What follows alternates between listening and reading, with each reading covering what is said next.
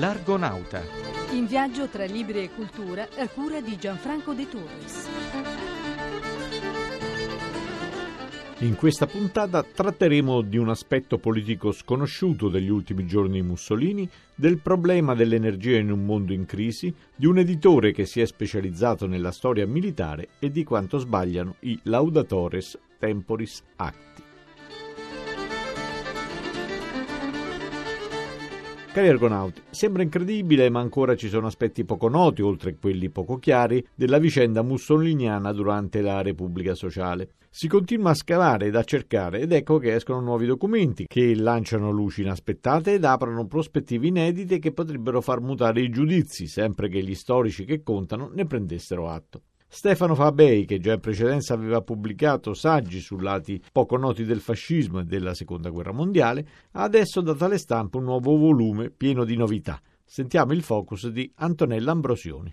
Un capitolo quasi sconosciuto ai più ci viene raccontato oggi in un libro edito da Mursia dal professor Stefano Fabei, docente a Perugia e saggista. Negli ultimi mesi della Repubblica Sociale Italiana prese corpo un progetto politico ponte mirante a creare i presupposti per una trasmissione indolore del potere da parte di Mussolini alle forze vincitrici. Il libro si intitola I neri e i rossi. Professor Fabei, qual era lo scopo di quest'ultima manovra politica di Mussolini? Una manovra che prevedeva la trasmissione nei limiti del possibile indolore del potere dal fascismo a quelle forze dell'antifascismo che erano più vicine a lui, in maniera particolare al Partito Socialista, per cui dalla seconda metà del 1944 aveva favorito tutta una serie di accordi con alcune componenti della resistenza affinché fosse scongiurata la prospettiva della guerra civile. L'obiettivo di Mussolini chiaramente era anche quello di mantenere l'Italia al di fuori della sfera di influenza delle grandi potenze, sia degli Stati Uniti d'America sia dell'Unione Sovietica. Quali erano i termini di questo accordo e perché in seguito fallì? Proposta prese corpo il 22 aprile 1945 quando Mussolini consegnò a Carlo Silvestri, che era stato un fiero oppositore del fascismo, una lettera affinché la recapitasse all'esecutivo del Partito Socialista Italiano d'Unità Proletaria. In questa lettera Mussolini chiedeva che il Partito Socialista, insieme al Partito d'Azione e col tacito consenso del Partito Comunista, prendesse in consegna la città di Milano e vi mantenesse l'ordine pubblico e addirittura aveva messo a disposizione alcune forze armate della Repubblica Sociale. Questa proposta però fu bocciata per l'intransigenza di Sandro Pertini e di Lelio Basso. Come mai? Il 22 aprile 1945 ormai l'esito del conflitto era chiaro, per cui la proposta mussoliniana, nonostante fosse maturata nei mesi precedenti, arrivava tardi, per cui Pertini e Basso ritennero molto più utile per il proprio partito e per schierarsi in maniera intransigente a favore delle forze che stavano vincendo. Questo episodio quanto influisce sul giudizio storico sul fascismo e su Mussolini? Ma oggi si parla tanto di unità nazionale, riappacificazione, per cui questa è una pagina di storia che contribuisce a chiarire come sia all'interno della Repubblica Sociale sia all'interno della Resistenza ci fossero delle forze disponibili a scongiurare la guerra civile. Dopo l'inquinamento del Golfo Messico con milioni di barili di petrolio finiti in mare, dopo il terremoto e il maremoto giapponese che hanno messo in avaria la centrale atomica di Fukushima, il problema del rifornimento energetico mondiale è sempre all'ordine del giorno. Elio Cadelo.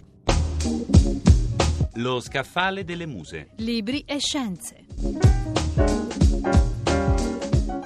Che cosa accadrebbe se all'improvviso e per un paio di settimane l'energia sparisse? Secondo gli esperti basterebbe una sola settimana senza energia e il nostro mondo piomberebbe nel Medioevo. Pochi se ne rendono conto, ma tutta la nostra ricchezza e la nostra civiltà è basata sulla disponibilità di energia e senza questa finirebbe in pochissimo tempo. È per questo che consigliamo di leggere il volume scritto da Nicola Armaroli e Vincenzo Balzani Energia per l'astronave Terra Terra, edito da Zanichelli. Si tratta di un ottimo manuale ricco di informazioni e dati sulla produzione e consumo dell'energia. Il volume contiene anche le controindicazioni che ha ogni modo di produrre energia. Il libro, lo abbiamo appena detto, è un'ottima guida, ma ha un difetto, se così vogliamo dire.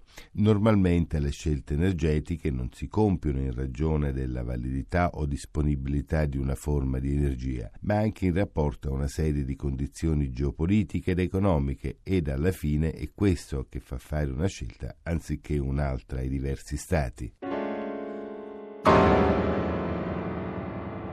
Anna Maria Caresta va a Udine per incontrare un editore specializzato in storia militare per la nostra rubrica Piccolo e Bello. Paolo Gaspari, editore della Gaspari Editore. In cosa è specializzata la vostra casa editrice? In storia sostanzialmente, però ha anche due filoni, uno che riguarda le origini del cristianesimo e un altro che riguarda araldica, storia della nobiltà, eccetera. All'interno della storia, storia militare, prima guerra mondiale, seconda guerra mondiale e storia del risorgimento. Un excursus anche in quella che è la letteratura. Abbiamo fatto su Isabella Teotocchi una biografia attraverso le lettere molto, molto avvincente. E abbiamo anche altre biografie di personaggi però di storia militare più che altro. Quanto spazio trovano i libri che trattano della storia in libreria? Uno spazio ridottissimo. Tutta la saggistica italiana copre un 12% del fatturato nazionale. Di questo 12% la storia occupa un pezzetto molto ridotto e io sono specializzato in storia militare che non viene insegnata nelle università italiane e quindi non fa parte neanche del bagaglio conoscitivo degli insegnanti. Il suo obiettivo per il futuro? Continuare a fare dei libri di storia militare, però di una divulgazione un po' più ampia. E se lei si confronta su un terreno internazionale con altri suoi colleghi, la storiografia militare ha molto più spazio all'estero? Eh sì, soprattutto all'estero c'è questa grande tradizione delle biografie, cosa che noi in Italia non abbiamo, perché lo stile narrativo degli storici inglesi, non essendo preoccupati del concorso a cattedre o della carriera universitaria, ma essendo preoccupati soprattutto dei diritti d'autore, è uno stile molto, molto avvincente che fa vendere. In Italia invece gli storici veri non sono in grado di scrivere dei libri avvincenti. Ah, quanti laudatores temporis acti ci sono state e ci sono ancora. È la sindrome della vecchiaia oppure un semplice luogo comune? Sentiamo che ne pensa il professor Marco Cimmino.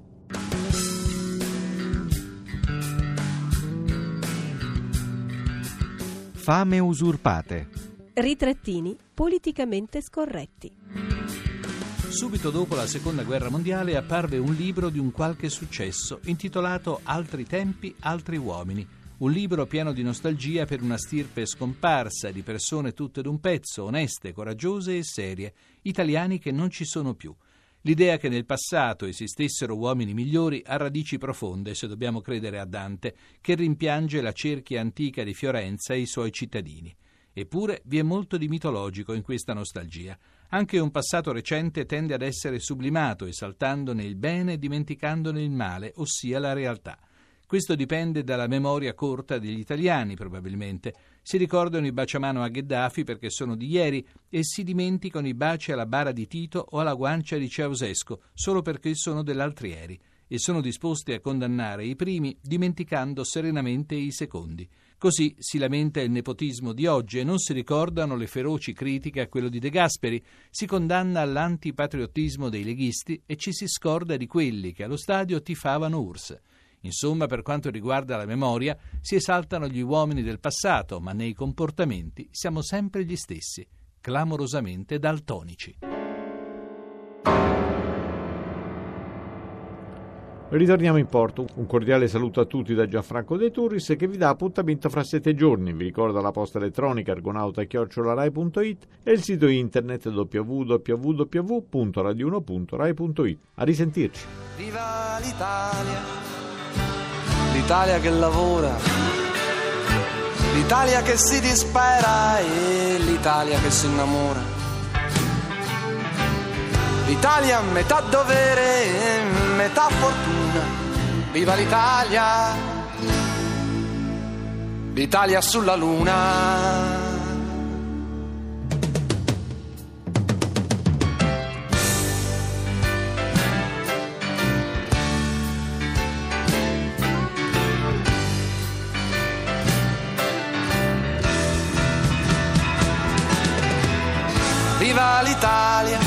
l'Italia del 12 dicembre.